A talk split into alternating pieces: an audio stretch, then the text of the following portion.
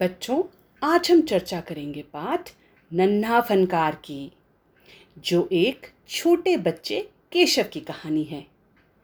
वह अपने पिता से पत्थर तराश कर नई नई आकृतियाँ बनाना सीख रहा है। बादशाह अकबर उसकी कला को देखकर अत्यंत प्रभावित होते हैं और उसकी भूरी भूरी प्रशंसा भी करते हैं। बादशाह उसके समीप बैठकर उससे पत्थरों को तराशने की कला सीखने का प्रयास करते हैं। और वे जाते हुए केशव को एक बहुत बड़ा कलाकार बनने का आशीर्वाद देते हैं। और केशव प्रसन्न होकर अपने पिता के समीप भविष्य के सपने संजोए सो जाता है।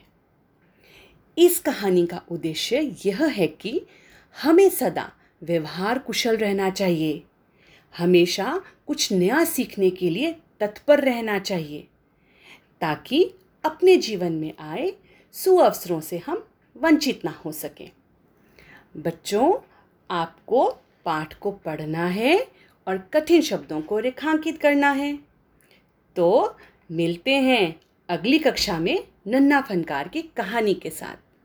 तब तक अपना ध्यान रखिए, सुरक्षित रहिए। धन्यवाद।